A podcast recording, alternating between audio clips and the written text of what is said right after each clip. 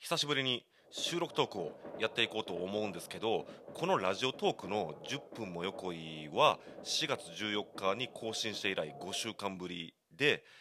僕はあのポッドキャストで「しゃべる横井」という25分番組を週1でやっていたんですけどそれも3月末に更新して以来ずっとやっていなくて、まあ、この音声配信というかこの収録トークをするのはだいぶ久しぶりなんですけど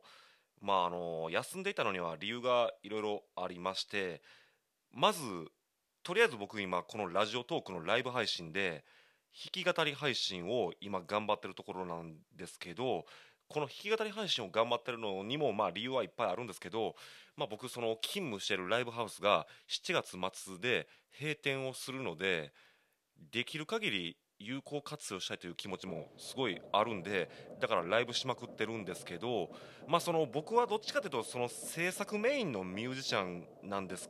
よね。だからライブ活動はそんな頻繁に行っていないんですけどなんかやっぱりライブでしかわからないものもあるしライブでしか伝えられないものもあるなと思ったんでなんか弾き語りをとにかくまあその弾き語りライブですね。これをたくさんやりたいと思ってるからやってるというのもあるんですけどいやもっと単純な理由としてですね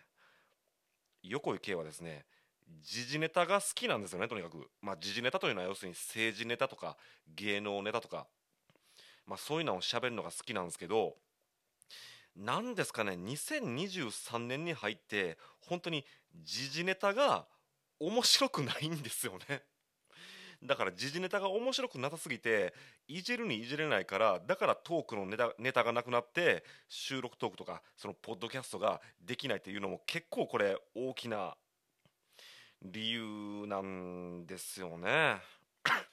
まあだってまあ昨日の昨日おとといの弾き語り配信でもネタにしましたけど、まあ、G7 まあその広島サミットですね。まあまあこれはやってよかったんちゃうかと思いますしまあ大成功ちゃうかと思いますし、うん、まああんまり詳しくは言わないですけど僕はゼレンスキーが嫌いなんですけど、まあ、ゼレンスキーが嫌いとは言ってもですねその岸田総理とゼレンスキーさんがその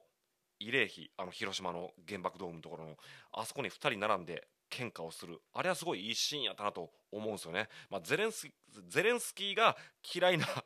ゼレンゼレンスキーが嫌いな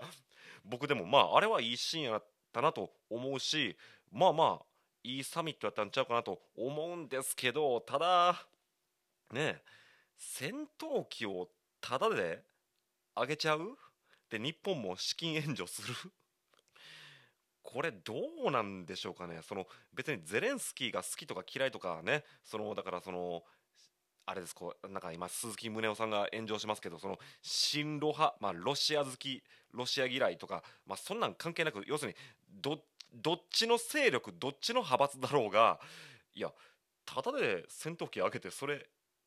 大丈夫ってこれ下手しいウクライナの人も思ってるんちゃいますかね。ねそんなんしたら戦争というかその戦闘が止まらないやんって言うんですけどまあその辺に関してもその細かく言い出したらもうねいろいろ、まあ、時間もかかりますしあと問題発言も増えてくるんで、まあ、やめとこうと思うんですけど、まあ、どうなってるんでしょうかね。あとそれからまあ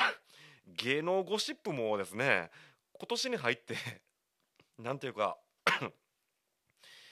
触れていいんかネタにしていいんかまあその笑いのネタにしていいんか分からんような話ばっかじゃないですか。ね。ジャニーズ。ジャニーズのそのジャニー喜多川元社長もう亡くなられましたけどの性加害問題ですけどこの性加害問題ってネットが大好きな横受けから言わすともう10年以上前からネタになってるやんって思っていて何を今更というか亡くなってからそういうことするんやというかまあまあその今ジャニーズがすごい衰退してるじゃないですか。ジャニーズも衰退してるんで、まあ、ある意味その北川元社長がすごい権力を持っていたなと、まあ、権力というか、まあ、そのもちろん功績もあると思うんですよ。功績もあると思うんですけど今ジャニーズすごい力落ちてますけどまあ本当にいかに偉大な人物やったかというのは分かるんですけど、まあ、死んでからじゃないとこういうことがネタにできないのかと思いますし、まあ、さっきも言いましたけど僕は10年以上前からそのネタ知っていたんですがただ正直な思いを言うとですね あああのネットに載ってたあのゴシップネタほんまやってんやって今正直思ってますね。そのある程度は作り話というかある程度はなんかその妄想が得意な人間が作ったただの妄想ちゃうんかなって思っていたんですけど全部ほんまやねやと思ってそれがびっくりしてるところですけどとりあえず笑いのネタにはできないですよね。まあその匿名じゃなしにちゃんと顔も名前も出して告発してる人がまあ何人かいますけどそのうちの1人が僕と同い年なんで、まあ、その辺がすごい、まあ、僕個人的なショッキングですけどまあちょっとこれ以上は何も言えないですね。あとそれからねあの僕は歌舞伎には全く興味ないんですけどその猿之助さんですか？その猿って書いて猿之助さん。ね。まあこれよくわかんないじゃないですか。でよくわかんないから、まあ、時間が経てばいろいろ判明するんちゃうかなと思って待っていたら時間が経てば経つほど余計に謎が深くなってますよね。まあ本当に歌舞伎興味ないんでちょっと分かんないですけどねあのご両親が精神薬を飲んで自殺を図ったと言ってますけどなんか精神薬なんて少々オーバードース、まあ、つまり飲み過ぎたところでなかなか死なないらしいですね。致死量に達するにはなんか何十錠何百錠飲まないと無理とかなんかお医者さんが言ってはって。だからよっぽど体の衰えて疾患のあるご老人じゃないと死なない死なないって言ってはるんですけどまあまあご両親結構なご年齢やったんでどうなんかなと思うんですけどまあ皆さんねそんな薬をたくさん飲んで死ぬなんてそんなことはねやめといた方がいいですよ。もし死にきれなかった場合胃洗浄ですね。胃を洗うという胃洗浄という行為をされるんですけどあれめっちゃまあまあ言わんでも分かると思いますけどめっちゃしんどいですからね。うんまあ僕は自殺をしようと考えたことは一回も人生でないんでちょっとよく分かんないですけど。まあそんな感じで時事ネタを触れるに触れれないというかもう笑いのネタネタにできないんでだからまあトークのネタがなくて困ってたというのもあるんですけど、まあ、横井圭今なんというかとにかく僕は今弾き語りのライブを頑張りたいという時期なのでまあその収録トークは休んでいたということですかね。でまあ連日弾き語り配信をしてるんですけどちょっと今喉が少し疲れているのと喉以上に今指が疲れてるんですよねこれあのギターを弾く人ベースを弾く人なら分かると思うんですけどまあこれギターですね。あの特にアコースティックギターってまあ弦が太いんですけどその弦が指にめり込んでしまって今僕指の先がギターの弦の溝ができてしまって で今ギターをちゃんと押さえれないんですよね。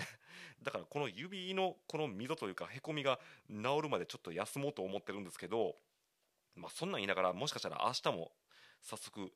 ヒゲダリ配信するかもしれませんけど、まあ、また近々やりますんでよろしくお願いします。まあ、そんなわけで全てを時事ネタのせいにして近況報告をしました横井圭でした。